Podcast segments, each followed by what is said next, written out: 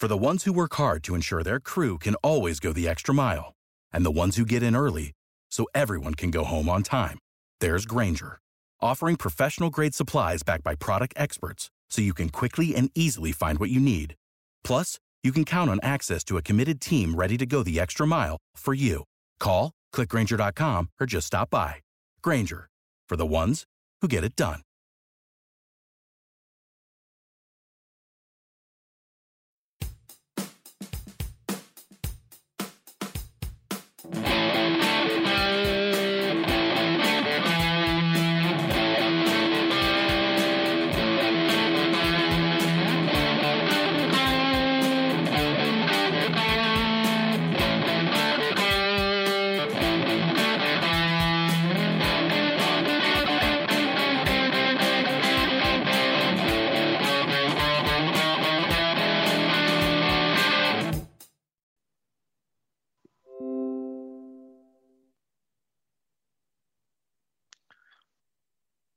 Good evening, Blue Jays fans, and welcome to another lovely edition of Jaybird Watching. I am Craig Boren, your host this week. Brendan Panikar is with me as always, and here to help me celebrate. It's my birthday. Yeah, happy birthday, Mr. Borden. There the, you go. Uh, the mastermind behind the whole operation. How's your birthday gone, man? Oh, I have a beer in hand. Can't be too bad. Yeah, you should have a second. Should have a second one for me since I'm not drinking this entire month. Oh, there you go. Yeah, there. So there's mine. You can have it. there you go. Mr. Uh, Panikar here is doing the whole I'm not drinking for November fun. So um, I'm technically not drinking in November. I'm drinking in Oktoberfest. Hey, that's it. That, there you go. Can bend the rules however you want. The, uh, Canadian uh, Sam Adams commercials or anything up there, but right now it's this. There you have this ad campaign. It's the, it's your cousin from Boston, and they get just do all this stupid shit. No, and lovely the stupid Boston accent. Boston guy basically, and he's at an Octo- Oktoberfest, and he goes, "Hey, Octo Beer Fest, this is great," you know, stuff like I'm, that. I'm, I'm very glad I can't see that commercial. By the way, you described it. Pretty amusing, honestly, for being Yeah. you've been to Boston, and you know enough of our Blue Jays fans have seen Boston. anything, you know, it it hits the stereotype. Just oh, saying. I can only imagine. Can only imagine. which I think is hilarious because the brewery is in Boston and they're poking fun at themselves. At least you can have fun, right? Yeah, Sam Adams is a good beer. I will say that. So you picked a good one. Very good there. So, but anyway, like I said, it's not just my birthday; it's also the Blue Jays celebrating the fact that it's basically the real off season. Finally. Yeah, hot stove season is officially going, Brendan. it's nice. Plenty of things that we get to look forward to. We're going to get to that just in a moment because oddly, there is actually Blue Jays news here on Oh, November. I know. and was- the fact is, celebrate. I'm gonna let you break the news. We got an award already for one of our favorite players. Yeah, yeah, yeah, man. Vladimir Guerrero Jr. wins the Hank Aaron Award for the best player or the best offensive player in the American League. That is a pretty prestigious award for somebody who's only 22. And literally hits the ball out of the park this season too. There's like no better perfect way of saying it, and um, I think it's a special honor, and I think it's great that he gets to do this, especially like you said at the age he did, because he did easily have the best offensive season in the American League, and arguably even in baseball, because the National League winner was Bryce Harper. And kind of like Vlad a little bit, it was a little bit mixed batch for him at a couple of points in the season, but Yep. To that point, the numbers at the end of the day speak for themselves, and Vlad is standing on top of that mountain as far as offensive prowess. We're going to see what that means for other awards and uh, you know Yeah. platinum being brought home maybe, but this and things look great, and I couldn't be happier for him. And the Blue Jays obviously not going forward, or Junior going like this. I can only remember one slump this season for Vlad, and that was in August, and that's when the Blue Jays stumbled right before they got red hot to end the season. So, and you know what? There was maybe a little bit of a stumble in around that Twin series and Rays series that kind of ultimately cost them a playoff spot. But could you like outside of those two minor slumps? He was just phenomenal, and there's no other way to put it. Very well deserved award. I don't think there's anybody else who deserved it, which is why he got it. And honestly, I know that there's going to be the whole debate the next week over AL MVP and him versus Shohei Ohtani and a second Blue Jay who's up for it, even though I think the second Blue Jay doesn't really have much of a shot, unfortunately. Which is sad. Um, It is sad because he had a great year. He had a fantastic year. Incredible year. Any other year, and he he probably wins the MVP. He just had to go against Shohei Ohtani, who actually stayed healthy and was able to pitch and hit. Um, whether the injury at the end of the year for Ohtani derails him for MVP against Vlad, we'll see.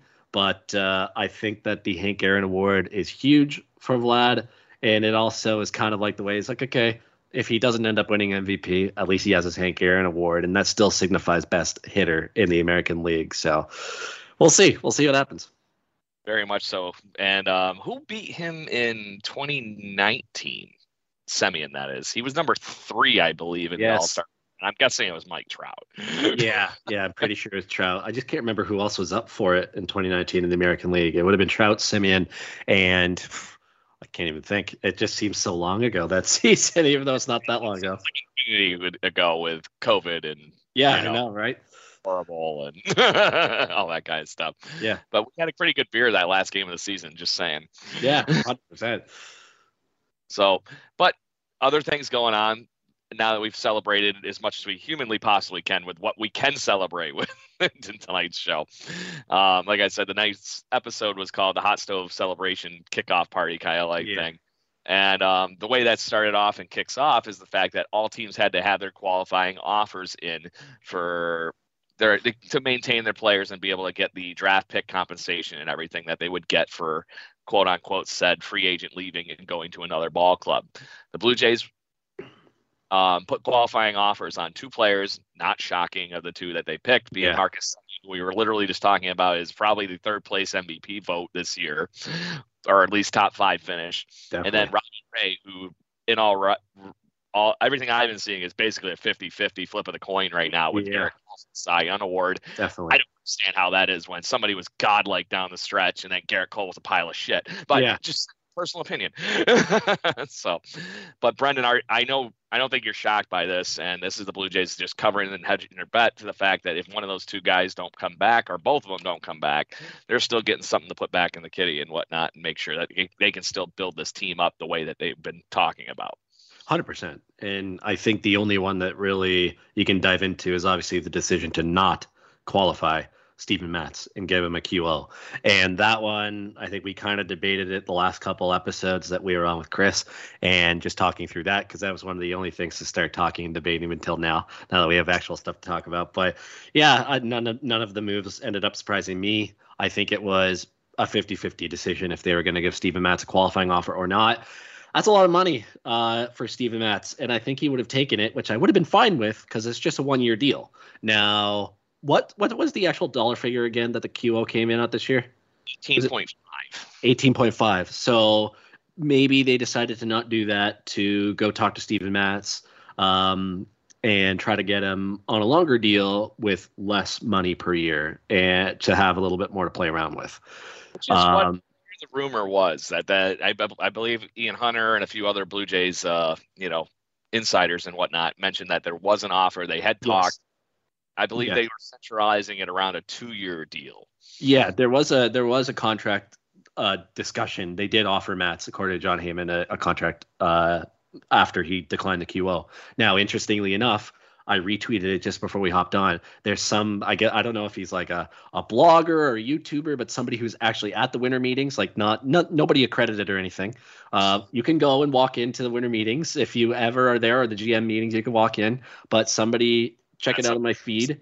So yeah, somebody actually is there and said that he saw Blue Jays brass talking to Steven Matz himself at the GM meetings. So take that for what it's worth. I think they're in pretty steady conversation about a reunion and bringing him back. And if they do, that would be a nice piece of business to get done very early in the offseason because then you got four starters you can count on going into the 2022 season. You got Ryu or Berrios going opening day, the other one going game two, Manoah, Matz, and you're off to a great start. And if you know, we'll see what happens. We'll get into it with some trade talks later on in the episode. But let's say, and we kind of talked about this last episode with Chris. Let's say the free agent market, starting pitching wise, goes belly up, and they don't end up getting anybody. Then at least you have Ross Stripling as your fifth guy, and then you have a decent rotation to start. But I want to shoot. I want to aim higher than Ross Stripling in the five spot, so we'll see. I tend to agree with you because right now, I, as much as we had some issues with Steven Matz at times during the season, yeah. he ended up having a really solid season and eh, easily a fourth starter, fifth starter guy in Definitely. most league rotations. And just to say it out there, a guy like Steven Matz would have made the, the Atlanta Braves run away with the playoffs because it was that yeah. good. After they lose Charlie Morton, they needed somebody. Yeah, like yeah. That's that's that next level of defense to be able to turn around and run with a you know to be a winning team at that time. So this team on paper in the pitching rotation, assuming that Robbie Ray does go somewhere else into whatever greener pastures that might be for him, the um, Blue Jays are going to need somebody like Steven Matz to anchor behind Berrios and Ryu. We already saw that Ryu might be not the Ryu that he was two, three years ago with the Dodgers. But to that point, he is still infinitely a great starter. And that is not going to, I'm not trying to put that down at all. But right now, if you're telling me who the ace on this is right now without Robbie Ray, I'm looking in the direction of Jose Berrios to take that next step to be the number one guy. If you have him and Ryu at the top of this rotation, followed by Steven Matz and Alec Manoah, that's starting to look a lot more like a thick, normal, everyday rotation. So that's why you went and go for the qualifying offer on that would be the idea. You just he's gonna take it. Yeah, I'd be shocked. In a million years, going to be competing with anybody for him on that. I think if they tagged him with that qualifying offer, he's stuck basically signing with the Blue Jays because he wouldn't have yeah. gotten a one year offer at least. Yo, but I, I wonder. Sorry, not to cut you off. I I wonder if maybe you know what maybe they acted in good faith and didn't give him that so that he can go out and see what offers are out there when he doesn't have a QO attached to him and have that steady communication. I know you don't have to operate that way as a front office if you want to get a deal done, but you never know. Maybe they didn't QO him because they were in steady steady talks. Maybe they're like, okay, here's an offer for you. You can take it. You can let it sit on the table for a little while, go see what else you can get, and come back to us. And maybe we'll up our offer, or you end up taking the one that we give you. So who knows? And to that point, my guess is whatever that two year deal is, that's just sitting on the table right now. Yeah. Take it, it right now. It might, like you said, it might alter throughout the ta- time frame here with what's going on on the market and whatnot. Maybe all of a sudden Steven Matz is the best guy in the market and we're desperate and you know just throw money at it, just get him back. but uh, looking at the free agent pitchers, there's a lot of guys in that same kind of ballpark as Steven Matz, but we already know what we're going to get from Steven Matz. And the fact that things were progressing and getting better consistently with Pete Walker doing his tutelage of what he does, maybe a one year deal is all of a sudden the same deal for Robbie Ray next yeah. season. Matz, I'm not saying that Steven Matz is going to run away with a Cy Young award. so don't put me on trial yet.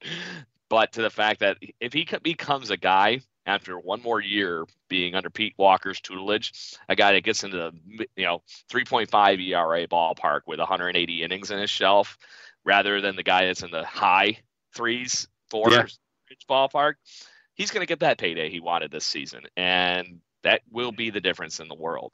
But if just the fact that the Blue Jays are keeping that line open and they were happy to negotiate past the qualifying offer to a two-year deal yep. shows they're not trying to just make the flash in the pan deal and continue this thing riding out. Right?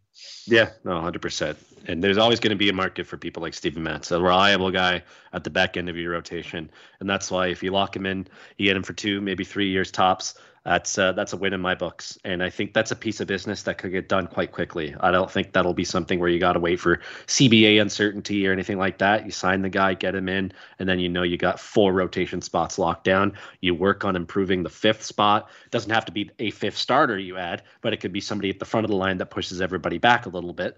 Um, but yeah, there's a lot of directions they can go. We have a lot of rookie question marks. Yeah past that idea what we were just talking about exactly some people have an opportunity to step up in that equation but thomas hatch Pearson, and I would love to see some of the other guys that we've talked about for years on this show now. The fact that Eric Pardinho is still in our minor league system and everybody's forgotten about him. He hasn't gotten a real chance to even pitch in the last couple of years. What's he going to do when he finally is healthy and does pitching? Because that kid was one of the best pitchers I've ever seen pitch at that level when I was watching him in Bluefield just insane.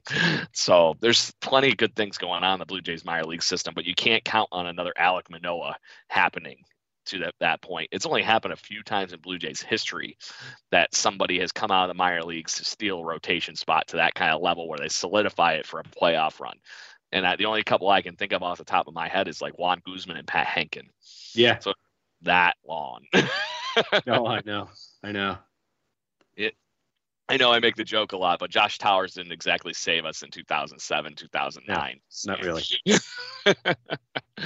the Brian Tallets of the world and whatnot. But hey, like I said, you need them for filling in bullpen spots and everything too. So that's not against the problem. But to that point, this is a better team on paper and going into 2022 with Steven Matz on this roster.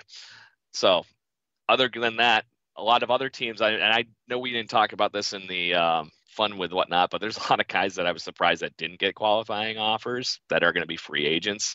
Some guys that haven't be that are becoming free agents that are opting out, and we're going to get to talking to some of those guys here in a few minutes. But I want to talk first things first.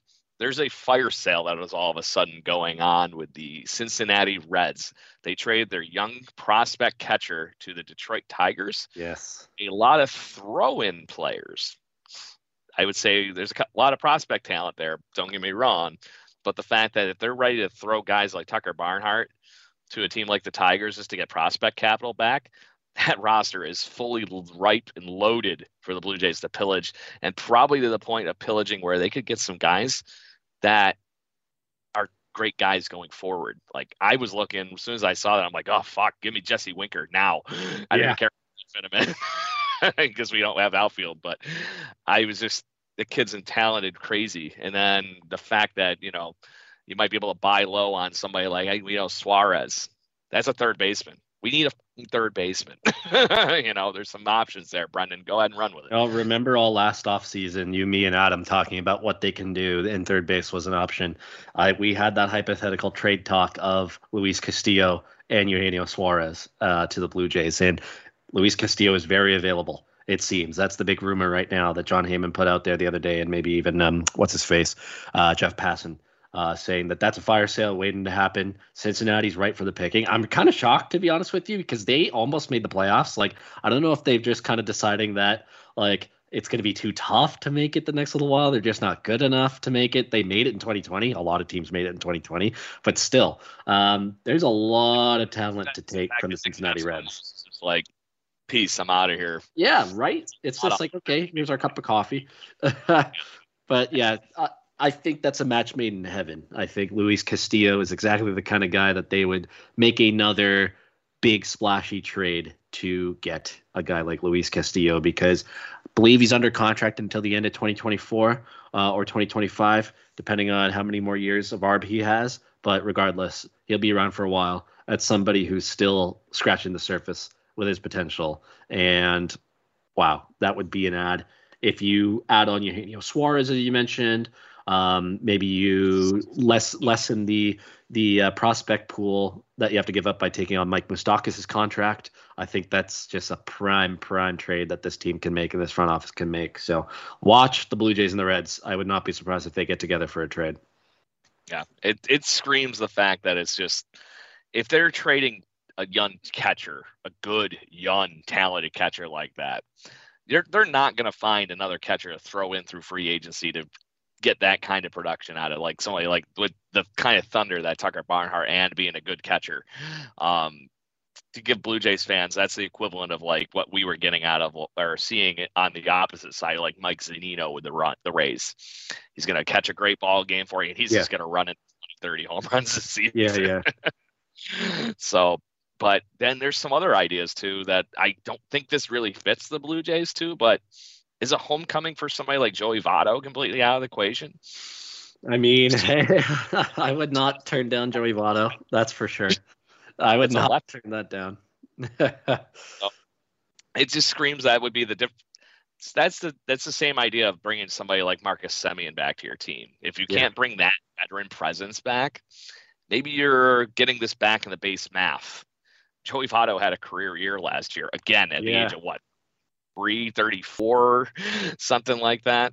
I'm not, and, I'm not checking how old he is because I like I keep on thinking he's a little bit younger than he actually is. Thirty eight. Baseball for fucking forever. Thirty eight. It's crazy. He's still really goes, damn good. Wherever he goes is going to be his last team he's probably going to play with, and if he with the with the fact if you were the Cincinnati management and you have done everything we've ever asked you to do for this organization, and we haven't been able to get you that World Series that we were hoping to be able to get you. They've had a few playoff performances. Wouldn't you be asking him where he would want to go and then figure so? out and I would think that the Blue Jays might be one of those teams that he has a chance to win home. you know, things would spell out that way to be able to be a match made in heaven. And I'm not going to lie, the fact that him and Vladdy paired up at first base and DH is pretty damn intriguing to me. Yeah, I don't see it happening, but I can't help it's this is the fun of the off season. I can dream and do whatever the hell I want in my head. Yeah, play man. MLB with whatever lineup I want to play with, right? Yeah. yeah. I'm so I'm so open for that. That'd be inc- incredible if they brought Joey Votto home, and that just feels like the icing on top of the cake for a team that is ready to break out, a team that did start to break out uh, this season, and a team that needs to improve on 91 on 91 wins. And Joey Votto helps them improve on 91 wins. It's not going to be an easy off season. We can get into that the next couple episodes or later on in this one. The thing that is going to be interesting this off season, Craig, is everything that we're reading from some of the analysts, from even some of the own Sportsnet guys. Blue Jays are going to have a lot more competition this offseason. There are teams that are going to be committed to adding payroll. The Tigers, that Tucker Barnhart trade is just the start. The Tigers are getting close to being able to go in and, and take a whole bunch of guys. And so are the Miami Marlins. There's a bunch of teams that are looking to add payroll, and the Blue Jays are not going to have as easy of a path to a stud like they did with George Springer this past offseason. So it's going to be interesting. Yeah, and to that point, I think that's where you got to start looking at these ideas like this and let, to this point of talking about the Cincinnati Reds and what you would do with that, that's a hell of a lineup with even Suarez. You know, I know the guy batted a buck 99 this last off or last season, but this is a guy that's that. this is a guy that's hit 30 home runs the last five years or something like that. Did so, he get 50 in 2019, or was he in like the high 40s? It was pretty close to 50. But just to put that out there, he might have batted a buck 98, but he had 31 home runs and almost 80 RBIs with that. You talk about having any increase in bat to ball ratio in our lineup that we have. He's batting in his lineup spots where Gurriel was this season. Yeah. With Gurriel up in the lineup if we don't have Semien and company up at the top, you know. yeah. That's, you got him batting in Randall Grichuk's spot. I'm sorry to say, I'm okay with that. yeah, me too. And it was 49 in 2019. He had 49 home runs. And until these last few seasons, he was like a solid 270, 280 hitter with like a 330, 340 OBP. He's a good player. Uh, and they there's some I would hope that they could get him back to at least 250 with an OBP of maybe 330, 340 uh, coming to Toronto. But I'm all on board for Eugenio Suarez. Funny enough, I happen to be just cruising around uh, I, I, found an article about two seconds ago from CBS Sports in the, their MLB section that was talking about the, the fire sale going on possibly in Cincinnati, and they actually named Jesse Winker as a place for the Blue Jays. That's interesting. That's very interesting. That really fits. Yeah, you know, we, I, unless you get rid of Grichuk um, and a couple others. Awesome outfielders. So unless you're going to be yeah. rotating each spot with Winker, Gurriel, Springer and company, which honestly, that's fine. That's the difference in the world between having Springer healthy for this whole season playing center field and then, you know, Oscar and them can keep flipping. I don't want to put ever mess with Gurriel putting him in right field, even though he clearly has the arm for it. but that that seems like a sneaky Blue Jay move to me. That has old written all over it. Not anything player. Yeah. So, and that's a guy that would actually in the next few years be eligible to probably be somewhere in the top of our lineup. Yeah, absolutely, absolutely. And I'll be curious. And the Reds are not the only team that is open for sale. The Miami Marlins have pretty publicly said their pitching rotation is up for sale, and they want a catcher. So that's another team to look out for because I would not be surprised. I think we said this last time with Chris. Alejandro Kirk seems like a prime trade candidate for this team, especially with the way Gabe Moreno is coming up. And today, Ross Atkins was saying everybody, everybody he talks to is bringing up Moreno's name, and he cannot stop smiling. So you have that coming up here. You know what? The way Danny Jansen finished the season and the fact that he got hotter, I am totally fine to move Alejandro Kirk if that means you get a Sandy Alcantara or you get a Pablo Lopez or Alessinder Hernandez. I don't remember how to pronounce his first name, but any one of those three you get for Alejandro Kirk, Sign me up. There's there's going to be options via trade for this team without a doubt to add a young controllable starter from Cincinnati or Miami. Guaranteed they'll be on it. So to that point, is Gabriel Moreno untouchable for you in a trade, or is it have Yeah. to be a match made in heaven? I think he's probably as close to untouchable as it can get. I would not be surprised if he is legit untouchable. But that being said, we all thought Austin Martin was untouchable, and he went to the Twins for. for There's something different there though because of the position. yeah, it's definitely the position and the possibility of playing third base. Yeah, I I think if we're getting the right chip back, it'd be one thing. But to me, Gabriel Moreno is as blue chip of a prospect as you can Yeah, get right now. Definitely. He's already on the 40 man roster, so they're going to have to Yeah. hurry up and make a move one way or the other to bring him up. He's got a pretty accelerated path to the majors for the age of 21. Just saying. Yeah, hundred percent.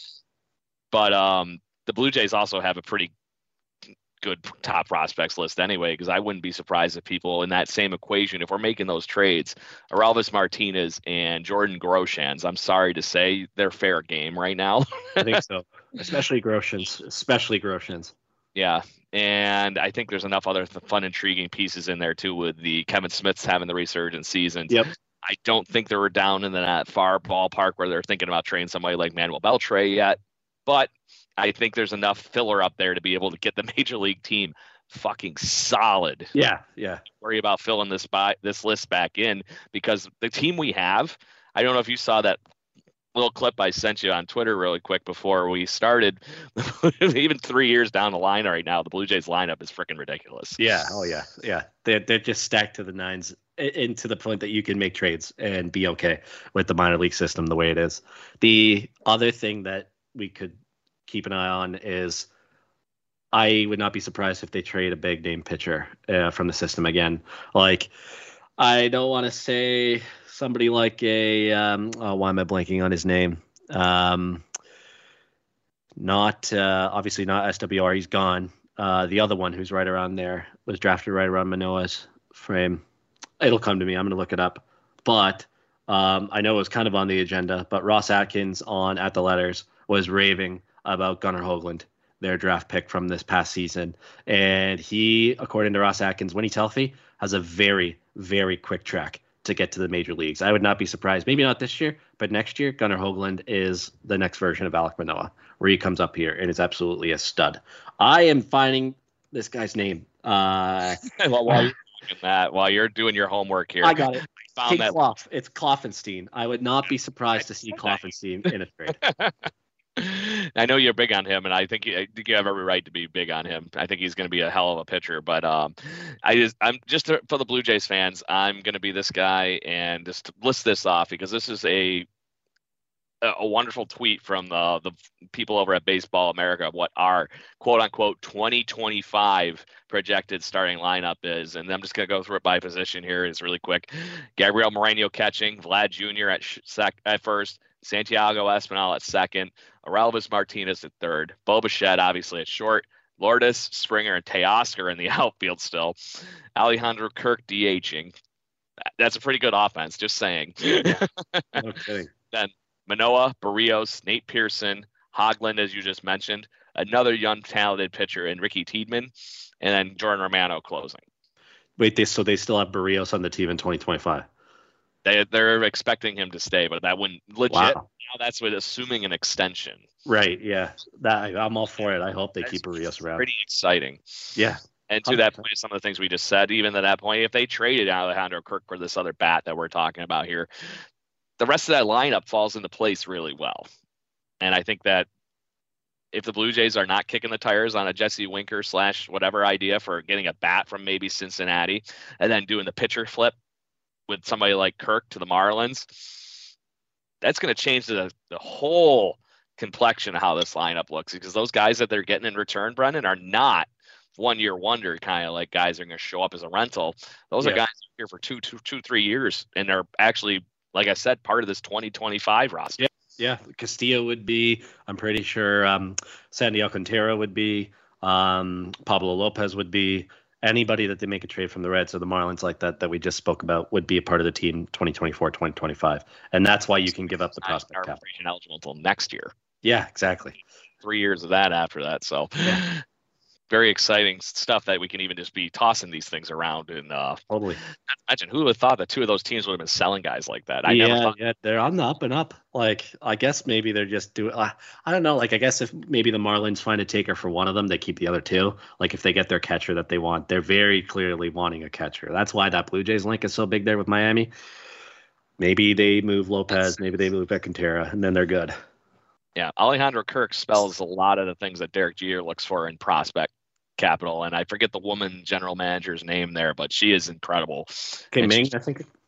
Yeah, I think you're right. She's putting the hell of a team together there in Miami, yeah. which in the next two three years is going to be kind of scary, I think, because they're they're building it around their pitching, and well, it looks very looks very Atlanta Braves-ish to me. Yeah, yeah. Well, them cut. They're in this very similar vein to the Reds, where they both made the playoffs in 2020 with that expanded field and only 60 games, and they re are maybe in a little bit of a retool mode right now because they know that right now just isn't their time with how stacked the National League is. But maybe in two years, maybe probably not when the Dodgers peak off little bit because I don't know when they'll ever peak off with all that money they put into the team. But like maybe that'll be the end of the line for the Nationals or a couple other teams that won't be in it anymore in the race. So yeah, retooling, um, surprising, but at the same time, I think they have an abundance of talent that they can move to teams to get younger pieces that will help them in two, three years' time.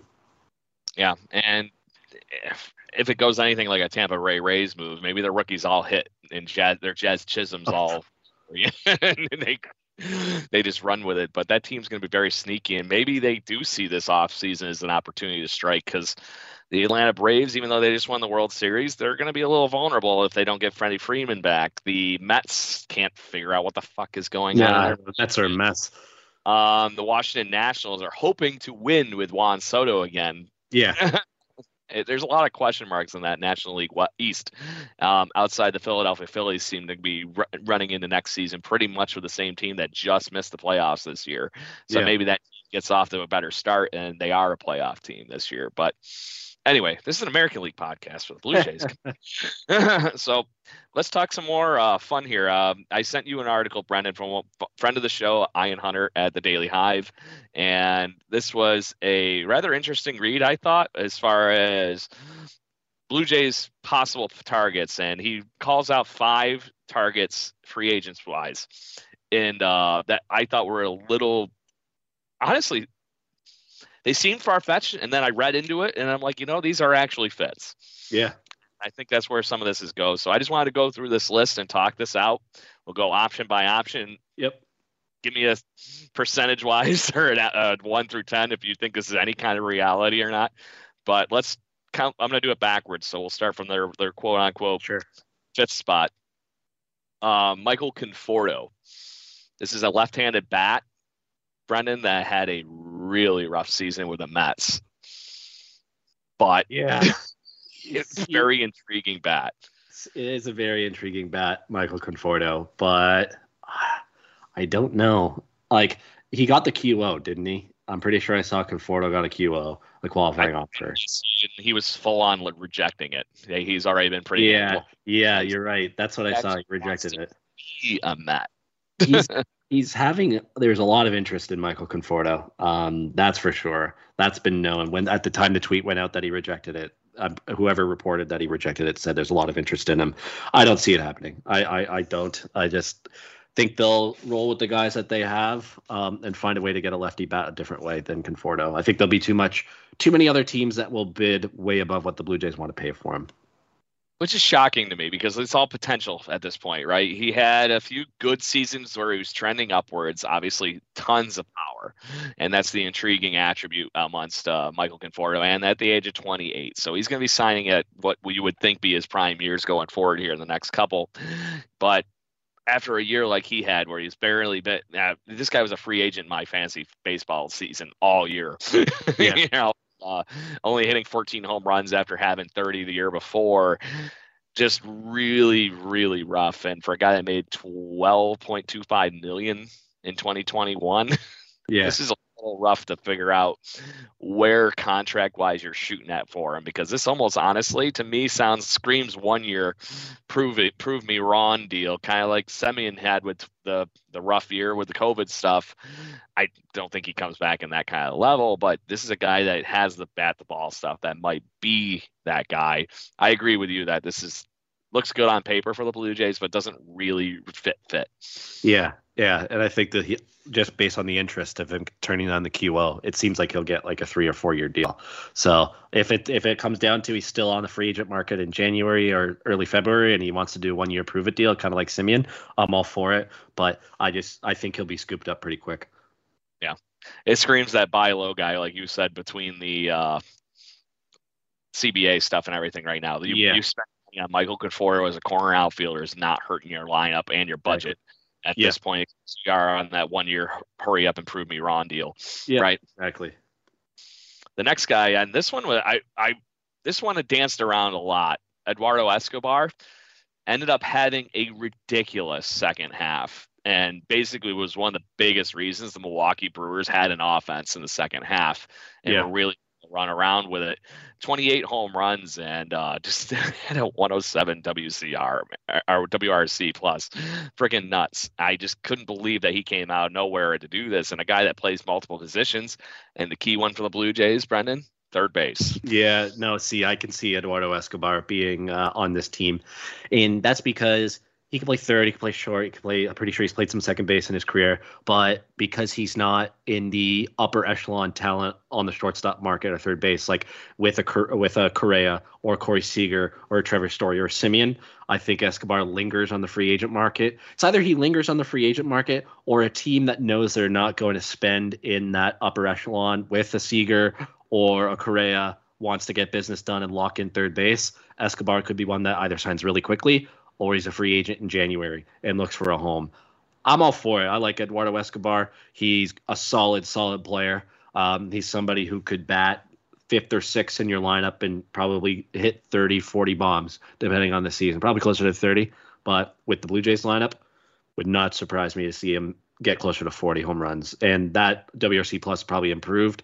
Um, and you could probably have him on a three or four year deal. This is probably one of the last major contracts he's going to get. Um, and right, sign yeah, a four year deal with him if it gets it done. yeah, I probably I would. Four year deal compared Yeah. to most of these options. I don't so. think it'll be expensive. I don't think he gets anywhere near 20. He's not a 20 million dollar year player. Maybe a 12 to 15 million dollar per season player. And if you get that for 4 years, you do 460. I see no reason for it. Maybe even 345. Sign me up. the thing that excites me the most about him is that stretch run with the Brewers. That Yeah. literally lit a fire under his ass.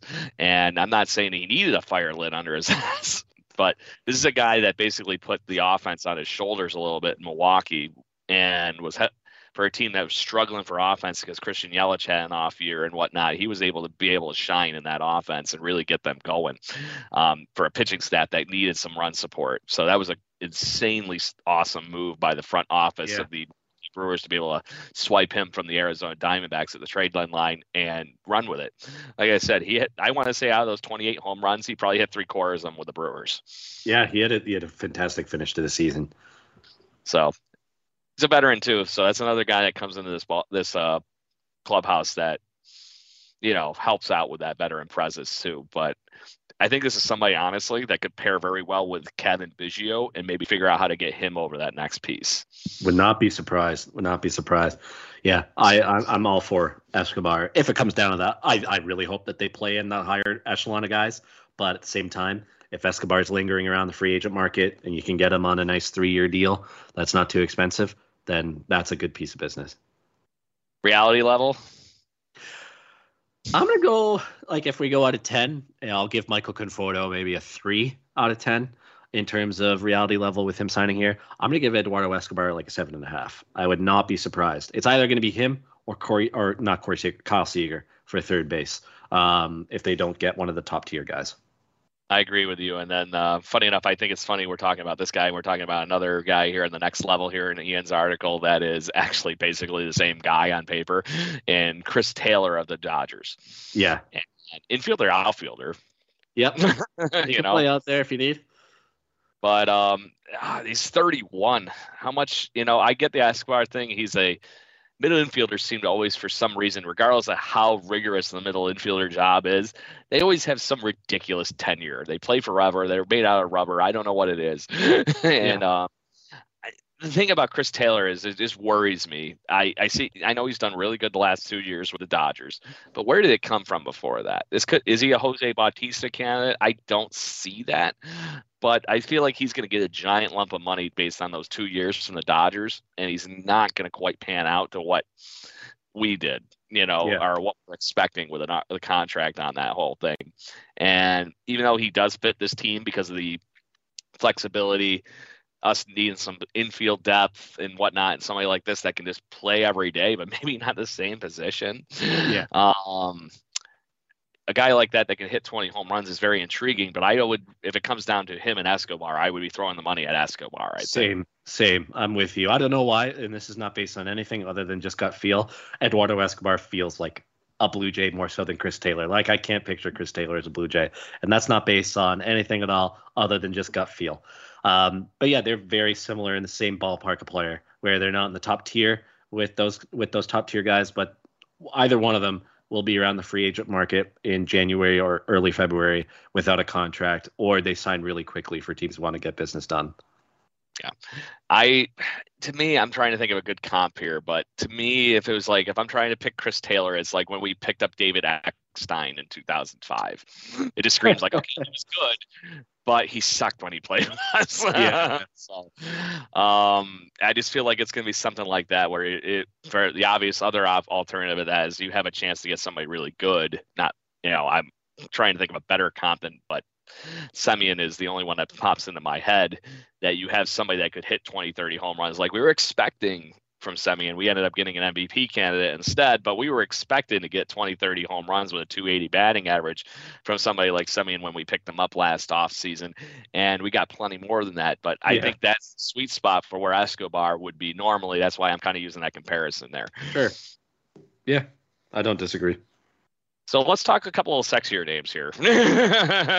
so um, the next on the list was 33 year old outfielder Starling Marte. Maybe I'm just in the party mood, you know, got to get Marte going on this team. But oh my God, when he came over to Oakland last thought last season, that he did some, he did the same th- kind of thing that Semien did for this locker room. Yeah, it was a whole culture shock thing, and watching him play the game that he plays with all of his tools like I said, at the age of 33 and stealing bases and playing the kind of game he's doing, Brendan, I know we have outfielders, but this is still one of those moves that screams that it can make your outfield better. Yeah. And we four solid bats that play in the outfield instead. Yeah. I would probably put on the confidence level. I didn't give one for Chris Taylor, and if you can't get it from that, I give Chris Taylor a one out of ten. Uh, he gets a one. I would have Marte at maybe like a four or a five. Um, I could see. So the only way I can see them being in on an outfielder at this point, Craig, especially because we got to remember Grichuk's still on the roster. You have four outfielders right now. Who knows what they do with Corey Dickerson? I know he's a free agent. Maybe you try to bring him back. But the only way I see them entering for Chris Taylor or a Starling Marte is if Gurriel's traded. Um, and if Gurriel's traded for a piece like Jose Ramirez um, or something along those lines, then I'm all for Starling Marte. Um, however, uh, that's going to be a debate all off season, kind of like last off season with Lindor.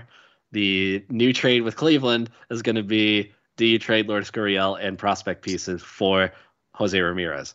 I'm on the yes train uh, for that one. I know that that's polarizing. It's like 50 50 for teams, but I love Jose Ramirez and they've already talked to Cleveland about it this past trade deadline. Imagine if they actually did pull the trigger on getting Ramirez, they would have made the playoffs. I'll tell you that much. They would not have missed by just one game. But yeah, uh, Marte, I would put at a four or five just because I can see that avenue opening up where they need to add an outfielder because they subtracted uh, Lourdes Gurriel Jr. from the roster. Yeah, I um I think the only likelihood of them doing that, other than the fact that they get, I I just don't see if it played out to the Blue Jays were looking for a way to improve their offense at all, right? And for some reason, late in their mid part of the offseason here, Starling Marte's lingering around. He's your best avenue to improve this offense because of all those tools. The guy stole 47 bases last year. Yeah, he's still damn good and fast. And I think that's an opportunity that the Blue Jays at that point can't pass up. Throw them the brick of money and just figure it out when you get get the guys in the locker room and figure out what happens. Somebody's going to get hurt. It happens every goddamn year. There's going to be a way to find playing time for those four guys if we have them. But if you were going to tell me right now that we are going to trade Lourdes Gurriel Jr., which I don't agree with your other alternative motive. and you were telling me right at that same time that Starling Marte was my compensation prize for that whole thing. I'm going to probably be okay with that at the end of the day because we did improve the whole team in that same equation. But right now I feel like I'm trading a hole for a hole by grabbing a third baseman and having no left fielder and vice versa in that trade for Jose Ramirez. That's the, my problem with that trade. I'm trying. I'm not improving the major league team at that point. I'm just hoping that I can get a better outfielder and then a better third baseman. so yeah, it's it's going to be a debate all off season. I mean, Ramirez is super, super, super cheap and can allow you to sign another big name free agent, and he's still an elite level talent. And it'd be yeah, if if you trade Gurriel, you sign Marte, and Gurriel gets you Jose Ramirez. At the end of the day, I think that means the team is improved upon from last year. That's all I'll say. We'll debate on that as the offseason goes along. I tend to agree with you on that. But if I'm making that trade for Jose Ramirez, I need to have that left fielder on the back burner, and you can't yeah. tell me it's Corey Dickerson. Right? Yeah. No, for sure, for sure. Needs to be a better guy than Corey Dickerson. I like Corey Dickerson. Yeah, I'm That's fine with him coming back. Randal Grichuk. Not as a full. yeah, exactly. That's exactly exactly how I want Dickerson back. Replace Grichuk. Find a way to get rid of him. Yeah, and I think that's an easier sell than anything. Is I think a lot of that kind of thing could be the difference between getting dollar amounts right in any of these trade scenarios that we were talking about this evening as far as that goes. I think that is where those things fall into place. But let's talk the prize, according to Ian Hunter in this article, because this one it spurs a very similar argument from last off season. What do you do if you grab a shortstop? Yeah. And stop that if I'm looking at all the shortstops on the free agency market right now outside of Marcus Semien, this is the one that I would think would be the best move for the Toronto Blue Jays, and maybe a little bit of a slight cheaper deal because he was hurt a lot last season, and that's Corey Seager, not Kyle Seager. Yeah, the better Seager. the better Seager, or at least the younger Seager. Yeah. it's like five years difference in it. Oh, I know. They're pretty different age. But Corey Seager is a premium shortstop. And I, there's not any other way of saying that. He's in that same class as the Carlos Correas, the Javi Baez. And in my opinion, he has still a lot of baseball to get better at. Oh, yeah. And he ability to do it. And he is saying something. He's pretty damn good. He he's elite. He's definitely elite. That's the similar type of signing as signing George Springer. Is if you get Corey Seager in the building, it's probably going to cost you over two hundred million dollars to get it done. Uh, they just dished out 150 for George Springer. Um, it's uh, I was asking somebody who's pretty in the know uh, today. I could share it. I'm not going to share his name, obviously, but um, he feels the Blue Jays might sniff around that upper tier, but decide to split it, split the money around a little bit for three to four to five guys um, to patch in the holes, and those can be good players but not elite level players. So somebody in the same same vein as like an Eduardo Escobar, Steven Matz, a Kevin Gausman, those type instead of going for the superstars. That's still a way to make your baseball team better. But if they do sniff around and are serious about improving on a 91 win team and they want to make a legit run, Corey Seager's the guy. You move Bo at the shortstop. And Bo's already said in the past, he'll move off to shortstop if it means you get a Lindor, which obviously didn't happen. Um, and I'm sure he would do the same for Corey Seager. So I'm 2021 Lindor, I think we made the right idea. Just saying. Uh, yeah, I know, I know. I think they made the I think they made the right choice given the uh, the reported cost of what that deal would have been for the Blue Jays. But yeah, Seager out of all the ones, I think makes the most sense.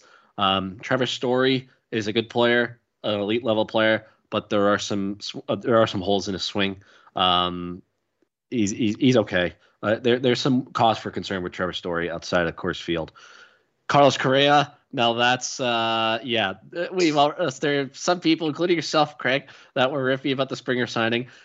Corey C- or um, Carlos Correa has a lot more dirt on him with uh, with the whole cheating scandal, so I don't know how that'd be received. what Let the Yankees and the Mets deal with that mess. I don't want to touch it. I am terrified, but I do think Correa is off to the Yankees. Uh, he was, I, not that it means anything, but he was spotted in New York. He was in New York, and he posted on his Instagram story the other day. I, I think Correa is a Yankee. I really do. He, his persona screams Yankees to me. It doesn't Yeah. scream Jays. No, no, I agree. Is the equivalent to me of having another Bo Bichette on this team. It, it- Yeah. that, that is Bo Bichette in what three years Yep. at that his career because Corey Seager is on the same or is on the path that I want Bo Bichette on. Yeah. And I think it's very accurate statement to where they're both where he Bo's trending right now. But to that point, one of the I, I think you would have to tell Corey Seager in that equation that he is the shortstop.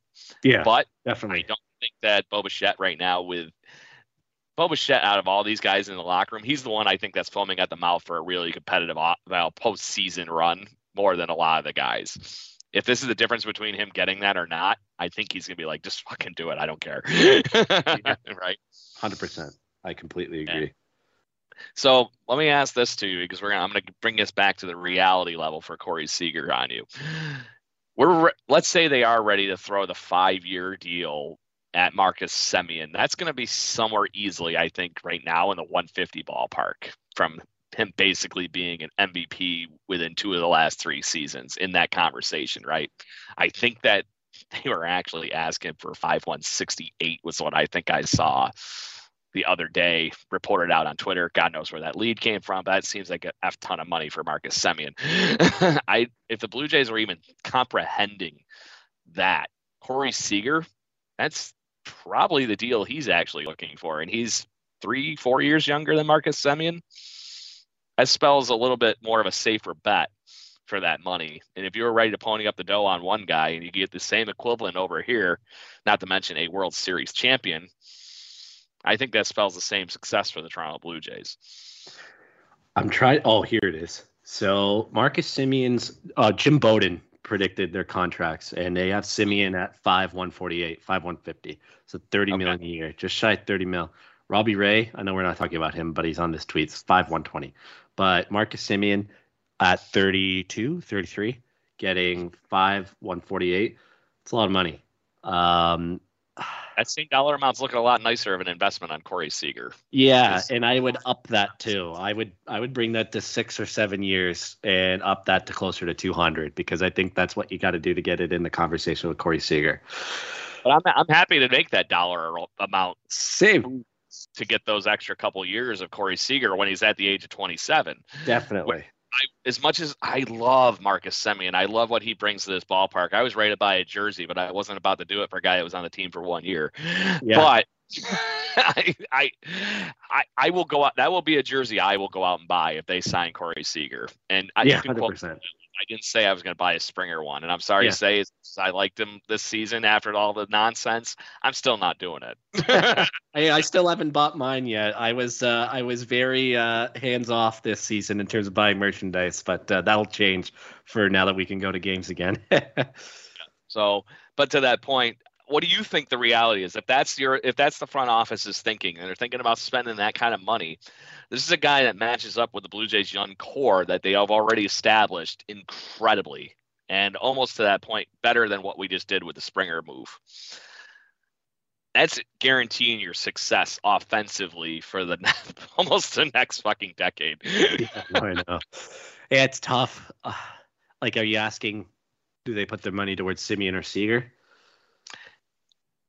Yeah, reality bites. Unfortunately, like I said, I if it came down to those at the, I think we just established where our mindset was if we were allowed to be in the GM chair. But to that point, I really think there is some smoke to the idea of them wanting to bring back Marcus Semien. I do too. I, I think if you had to choose right now, they'd bring back Semien because they already know who he is. They already know who he is as an individual. You know that he got along with so many players. He helped Bo Bichette this season. He helped a lot of the young guys. Great clubhouse guy, great person off the field. At the end of the day, does Semien actually come back? I think the allure to the West Coast is going to be too strong. That's where he wants to be. That's where his family is. I think that the geography is the only thing that will stop the Blue Jays from keeping Marcus Semien. But if they make an offer that's in the same ballpark, you never know. Yeah, I hated reading it the other day, but the Yeah. idea of being a Seattle Mariner and being their centerpiece for the next three years. See, they're in the same boat as the Tigers. Oh, they're in the same boat as the Tigers, where they're going to spend some money. They're going to add some payroll. Even the Texas Rangers, I saw an article, were committed to add like eighty to hundred million dollars in payroll over the next season or two. So Money to get people in that ballpark, man. That's yeah, really- exactly. Well, there's So a reason that they were letting everybody in in COVID. Just saying. yeah, yeah, no, from the right from the get go. Yeah, I, oh, it's gonna be if Semien becomes a Mariner, uh, Mariners are gonna be good. Mariners are gonna add some talent, and that's just the start of it. They'll they'll they'll be in it. They'll be in it if they do. So to the point of yes, obviously we know what clubhouse presence of Semien is on that argument. The fact that we actually have two uh Car- Corey Seager's ex, you know, teammates in Ross Stripling and uh, Hyunjin Ryu. That could help. That definitely could help. Two Hey, very guys and two guys that were very loved in that uh, you know Dodgers clubhouse. The fact that Hyunjin Ryu uh, signed for what he did with the Blue Jays, I think, sinks some weight in the fact that Springer just did that same thing. Obviously, the Blue Jays are ready to open the pocketbook and get, you know, everything going. And the fact that Ross Stripling has found a home in Toronto and he's, you know, pretty happy. And I really Seems think he's gonna it. a shot at the fifth starter spot this coming season, regardless of who we sign. I think that there's some smoke to that fire. The fact of bringing Corey Seager, and I'll say I'll give you maybe a 60% chance just because of that. But I was I was gonna say about five or six for me on Seager, and uh, Ross Stripling was actually with Corey Seager over the weekend on their Instagram story. So they they're clearly friends. They clearly get along. good. So maybe I'm not just literally blowing smoke, but no, I don't think you are. I think there could be something there. And I sent it to you and Chris in the chat today. Um, there's already been, I don't know what the who it is. Obviously, they're not going to say, but a prominent, and who knows again what prominent means, but a prominent free agent and his agent have already gone to the Blue Jays to gauge their interest in signing this player. And if that is not like, I'm not saying that's Corey Seager. I'm not saying that's Trevor Story. I'm not saying that's like one of those guys, but you never know. It could be. If there's already players and agents going to the Blue Jays asking what their interest in signing their client is, especially a prominent one. Well, basically the Blue gonna be fun. only thing that Scott Yeah. Boras did mention in his weird presser today. Did you? Oh, that was so. Some of uh, it's like he's getting weirder and weirder. smoking, man. Uh, he's getting weirder and weirder. But know, at the end of the day, this offseason, Craig, is going to be very telling to how they finish next season. And they got their work cut out for them, as Ross Atkins said on At the Letters with Ben Nicholson Smith and um, Arden Zwelling, because they need to improve on a 91 win team.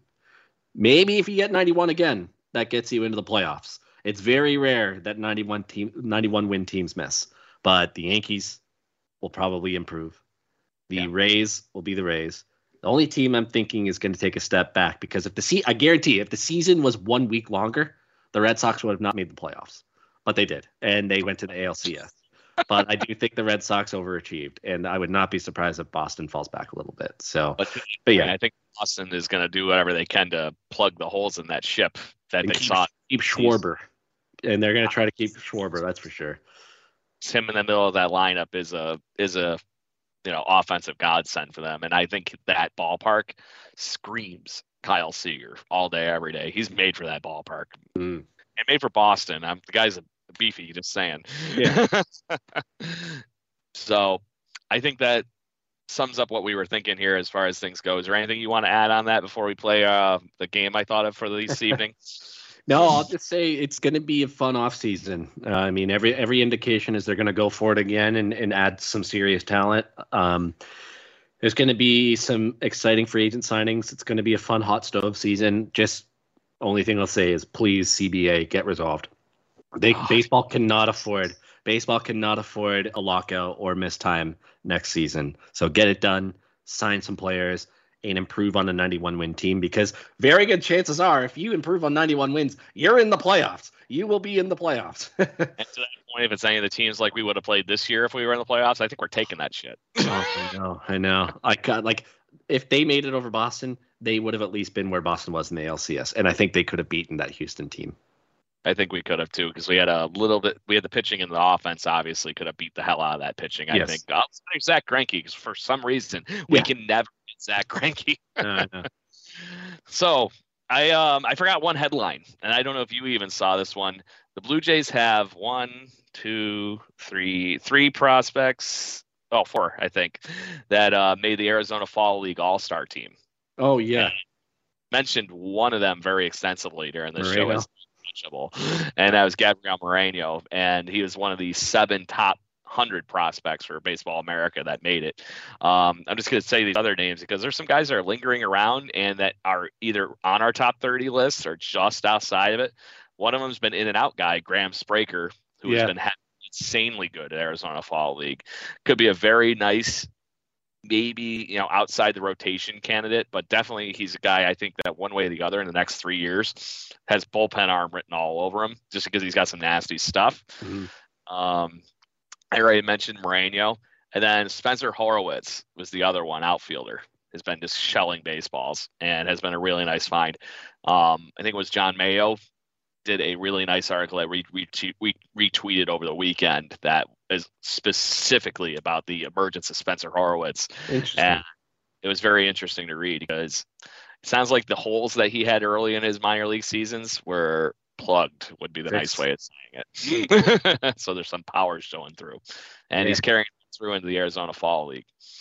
Yeah, no, there's still talent in that minor leagues outside of the top 30. Like I think we've said the last couple off seasons, it's it, you can make a top 50 list and be excited about almost all of them. And Spraker, I remember, has been in and out of the top 25, the top 30. And you know what? If he's fixed it, he's finally found it, kind of put it together like Horwitz. then I mean that just adds to the the intriguing prospect pool that this team has, and that's why you can afford to trade some of your upper echelon talent. Yeah. Alrighty. So if you're good with that, I like I said, I have a game that you and I can play. Yeah, let's do it. Our other uh, gentleman of Chris Keegs, he got stuck at work with us, but hope all, is well at the new job, buddy. um, I want, I'm, we're gonna play a birthday game. All right, let's do it. Let's talk. For I want you to make two birthday wishes. One thing that you want the Blue Jays off season to get, and then one thing physically merchandise wise or something that you have always wanted from your Blue Jay fandom. I see you got a nice little blue Blue Jay wall piece behind you all of a yeah, sudden. It's hard, it's hard to see with my setup here, but it is there. Your your man cave is you know uh, working pretty well. Other than my my wife's moving into mine apparently. so, I got it's all good. Me.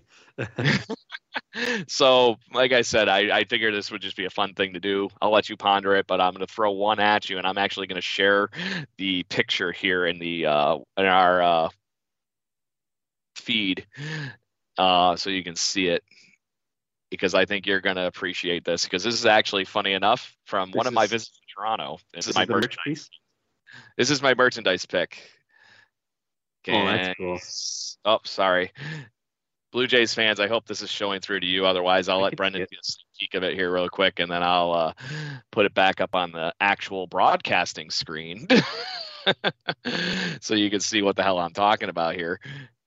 This is a Toronto Blue Jays Foo Fighters bobblehead I set. know you love the Foo Fighters, so that would be very cool. The concert that I went to when you and I were, you oh, know, yeah. drinking my wife and my dad. This was yeah. they were selling these at the Steam Whistle, right outside the ballpark. Oh, and you were right there. God, I was on the opposite side of the ballpark drinking with you. Uh, what was it? The the it's the basically oh. the soccer rugby place. Yes, the Black Bull uh, Black is where we were. Yes. Yeah, we'll give them their their ad space. That was a really fun yeah. place to have for the ball ball game yeah. or anything. And we went there after, after game 162 in 2019. What was the last baseball game in Toronto since this past August? Yeah. Or did we meet there before? I think we I did think both. Waiting until you got out of work. yeah, yeah, yeah. Oh, and before Vladdy Day too. Shit. Yeah, I, I guess I just take you there. guess so. You got God, you know, it's such a big city. You take me to one bar. I know. Well, now that I don't live, now that I don't live there anymore, then uh, I'll have to uh, ex- actually explore a little bit next baseball season. I guess we'll just have to put out the Blue Jays vote on where we meet up with everybody and record fun for the show. Yeah. so, but that was my merchandise peak. if I was going to pick a Blue Jays merchandise, that's hitting both of my favorite things: rock and roll music and yeah. the Toronto Blue Jays. I can't, I can't lose with that gift. Not the yeah. That's that's super cool. That is super cool. I oh my, I always gravitate towards jerseys. I love jerseys, And that was where my head initially went when that question got asked. If I had to pick a player to put on it to go into this season, obviously Springer's up there, but I was thinking about it today. If Berrios was here for another year, I would probably get Jose Berrios in the back of mind. I loved him as a twin. I know you did too. Um, I might do it even though there's no guarantee of him being here past just just this year because at least he would have four more years of Springer after next season. So I might go with Jose Berrios on the back of a jersey. But if it's not a jersey, something like a map where I can easily see, like in my man cave behind me, put a map of the stadiums I've been to in baseball and have a little picture frame for each of them with a picture in front of each ballpark of me being there. I don't know. I just I love ballparks, love going to see them. I love road trips. They are so much fun, and it'd be a nice way to like visualize it every single day. Yeah, and I know you've had a pretty good eclectic uh, move of already ca- catching things for what would be on that map. I know you yeah. had uh, Milwaukee, St. Louis, yep. Detroit. Off the top of my head, I know this. Obviously, you've been to the Rogers Center. Yep. You made it out west any ballparks? I walked around Petco. I've never seen a game there. Um, I've no, I thought I've seen Dodger Stadium from the airplane. I've seen Dodger Stadium. That doesn't count. You know what's so random? Dodger Stadium, but yeah. typical LA traffic from where I was fucking staying. yeah. You know what's random about the stadiums I've been to? I've been to every NL Central ballpark, and the Blue Jays only go there once every three years. I've been to Cincinnati, Wrigley, as you said, Milwaukee, St. Louis, and Pittsburgh. I've been to every NL Central ballpark. I've been to the old Cincinnati Stadium. I actually went and saw. I, I met Jim Leyland. That oh, was really. Cool. He was the Mar- Marlins uh, coach at the time. That year they won the World Series. I got an autograph from him and Kevin Brown. They were hanging out when we walked in the ballpark way early because I just wanted to get in there. He's my brother wanted. My brother was a giant Deion Sanders fan. Oh yeah, I mean, hey, who wasn't? time. So we were down there goofing around and had a good time. But um, I, I, that's one of the ones I've been wanting to go to. That ballpark is beautiful on TV. And um, I know you've been a lot of American League and National League East ones too. Yep. Uh, one of the other ones that you and I have both been to is Pittsburgh. Pittsburgh's ballpark. amazing. Beautiful. Pittsburgh's amazing. Pittsburgh's awesome. Yeah, I don't know. I think I've been in more National League ballparks, or at least if you include stadiums, like I've walked around or at least been inside. Um, I've been by Chase Field in Phoenix, which is huge. It's, you know what? That ballpark reminds me so much of Miller Park, where it's just massive. And it's just like, how is this a baseball stadium? It looks like a football stadium. Um, yeah. That's the thing. I still, out of all the ballparks I've been to, like I said, I, the the Rogers Center, as much as I'll say it still feels like home, but yeah. the uh, Milwaukee in uh, Miller Park, which I don't care what the hell it's called now. It's Miller fucking yeah, Park. Yeah. Oh, um, this felt normal to me, and that, honestly, outside of Blue Jay culture, that culture I felt like was just perfect. And the fact that they tailgate at ball games, yeah, yeah, yeah. I'm like, oh my god, it's like a Bills game. I'm perfect. Yeah. I'm fine. I just was walking around the park. I was all by myself. Yeah. I just I was there in town for a trip, and they happened to you know be playing. I forget which old Blue Jay prospect almost no hit the Brewers, but it was hilarious. Um, was playing for the Cincinnati Reds, but was oh DeSclafani? Was it DeSclafani? Might have been. I feel like it was somebody more uh, in our elite prospect level that we you know traded away for nothing. Yeah like in the Connor Greene level. I, am gonna have to look it up because I, I every ballpark I go to, I say I go to the game. I always will take a like you. I'll take a picture somewhere in the ballpark with a bunch yep. of things. So people that follow me on Twitter, that's me and Bob Uecker, the statue I'm hanging out with. Yeah, yeah. That's yeah. all the way up on the 500 level behind home plate, like as far away from the front row as you can get. It's all Miller beer commercial with Bob yeah. Uecker. Um, but that ballpark I was also walking around and like I said I just enjoyed it but I also grab a program at every one I go to and I actually do the box score so that I think I told you I saw Randy Arozarena in the minor leagues yeah, yeah. and I circled his name which is something I do for prospects and I'm like that, that just in case I ever you know see him come to the majors and rake I'm wondering if I'm right so yeah, good stuff I also just remembered, speaking of the NL Central, I've been to every AL Central ballpark except for Kansas City. So something about the Central ballparks I've been to, like Target Field's amazing. If you can get to Target Field, Minneapolis, I know, like me and my buddy a couple years ago, we planned, okay, how can you do a road trip that encapsulates as many ballparks as possible? uh, Minneapolis is just kind of one of those where you just kind of got to do it on your own. So is Colorado because it's in the kind of the middle of nowhere. There's no real anywhere driving distance by there. You could do all the West Coast at the same time. You probably tack on Phoenix with that one for Chase Field, but Minneapolis, Kansas City is kind of on its own. Well, you can kind of tack in St. Louis, but there's a couple is kind of out there where you can't really tack on any others. But Minneapolis is good. 16 me and my dad tried to do seven stadiums in a week and we started we drove all the way down to baltimore started at camden yards and then worked our way up the east coast did baltimore philadelphia both new york teams got to boston couldn't get tickets and then because we're blue jays fans we actually went all the way around that side of the state to end in toronto Yeah. so it, it was fun but to that point like you said it is really really hard to get that road trip in and get all those ballparks in in a week. Those, yeah, no, it's tough. You would have, I think you like, I think you hit the nail on the head. If you wanted to do that, you do that in the National League West in the lower pieces because you can either go to Arizona or San Diego to end or start yeah, or both. yeah. Oh, start start in Seattle, or if you're Canadian and you want to start in Canada, go to Vancouver, get a Canadians game, drive south to Seattle, then you go nice. through Portland, and then you do California, and then you end up in either Phoenix or you stop in San Diego. And if you want to go to Mexico, go for it. so, okay, random other birthday wish for this Blue Jay off season, and I'm just gonna go out there and be blunt and say, I for this yeah. talk, I want Corey fucking Seager. yeah, hey, that's kind of where I was leaning too, but I figured that you might say that. Um, so Corey Seager for you. It's too easy to say both Robbie Ray and Marcus Semien coming back. So I'm going to say something different. One of Max Scherzer or Justin Verlander. And for some reason, I think Verlander is actually kind of likely. Um, they they watched him pitch. I feel like they would be the type of team to give him a two-year deal at like 20, 25 million dollars. I don't even know what it will take because he's coming off such a major injury, but I feel like the Blue Jays will pay him uh, what it will take to get him here. And even if he's not overly good, he's not the same Verlander still seeing Verlander on a Blue Jays mound in a Blue Jays uniform where he's thrown two no hitters would be fun. So Scherzer or Verlander, just in terms of likelihood, because we've kind of been doing the likelihood scale, I think the likelier one is Verlander. I tend to agree with you on that, but I'm right. Uh, to quote Scott Boras today, I'm taking it to the max. Give me Max Scherzer. yeah, Max Scherzer would be cool. He'd be so fun. Imagine watching him pitch, like just how amped up he gets for a sold out Rogers Center in a playoff game. Whew, that'd be awesome.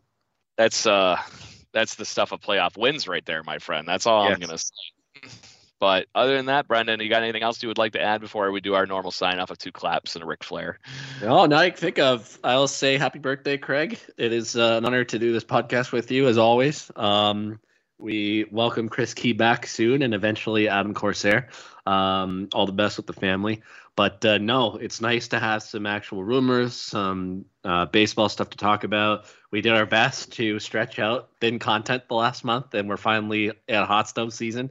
And it was exciting to talk about this. So oh. let's see what happens. I do think some action can happen over the course of the next couple weeks, and it seems like there's some deals out there that the Blue Jays could close in on. So I'm not going to say next week or two weeks from now we'll have a deal, but I will be shocked if it goes any longer than three weeks if we don't have a major, somewhat major move to talk about. Yeah, there you go. And uh, to that point, Brendan, I know we we kind of broke our Cal Ripken like crazy yeah. streak last week of having our first off day, our off week for that matter, and fuck, the better part of two years. We we we did all every week last season, even though there was barely any baseball. That was still the most remarkable achievement of this podcast in my mind. Yeah, um, so being able to do that. One. Yeah. Brendan. Yeah. But oh. that that means by the time the season starts, we got to find a way to celebrate 300. Yeah, hundred percent. So, to that point, Blue Jays fans, um, like I said, episode 281 here. It's episode I think 10 or so now that we've been officially part of jaysjournal.com and part of the FanSided podcasting network. Very exciting stuff that we have coming forward. Like I said, we're going to have some better guests and whatnot coming on. You know, not just us two knuckleheads talking like we've been for the last two, three years. we get a third on. We'll get a fourth on yeah, we'll get get some good fun roundtables going here. We got some fun ideas for the off season, and make sure you do check us out wherever you can get your podcasting pleasures, and obviously subscribe to us on YouTube if you're watching. We've had plenty of people coming and going. We're here for you. Come talk with us on the nights we record. It's pretty much every Wednesday night at seven o'clock Eastern ish. Usually about 7:15 by the time we get our, you know, catching up for what's going on with the week with each other before we get back on here. But to that point, we are here for you, Blue Jays Nation, and we want to chat. And we are happy to have a beer with each and every one of you. And we're looking forward to that uh, as far as, you know, hopefully holding up some celebratory beers with a World Series win in 2022. But, Brendan, you ready for the two claps and Ric Flair and let's go, Blue Jays? Let's do it. Woo! Let's go, Blue, Blue Jays. Jays.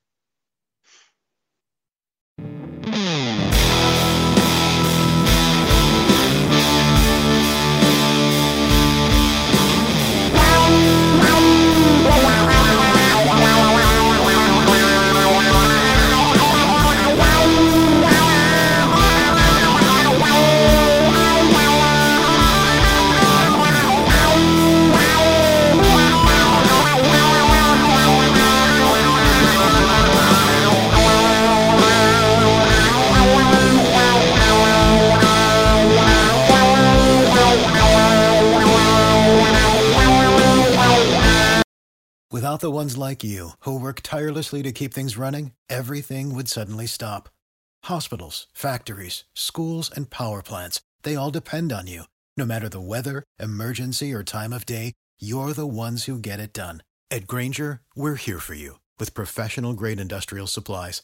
Count on real time product availability and fast delivery. Call clickgrainger.com or just stop by. Grainger for the ones who get it done.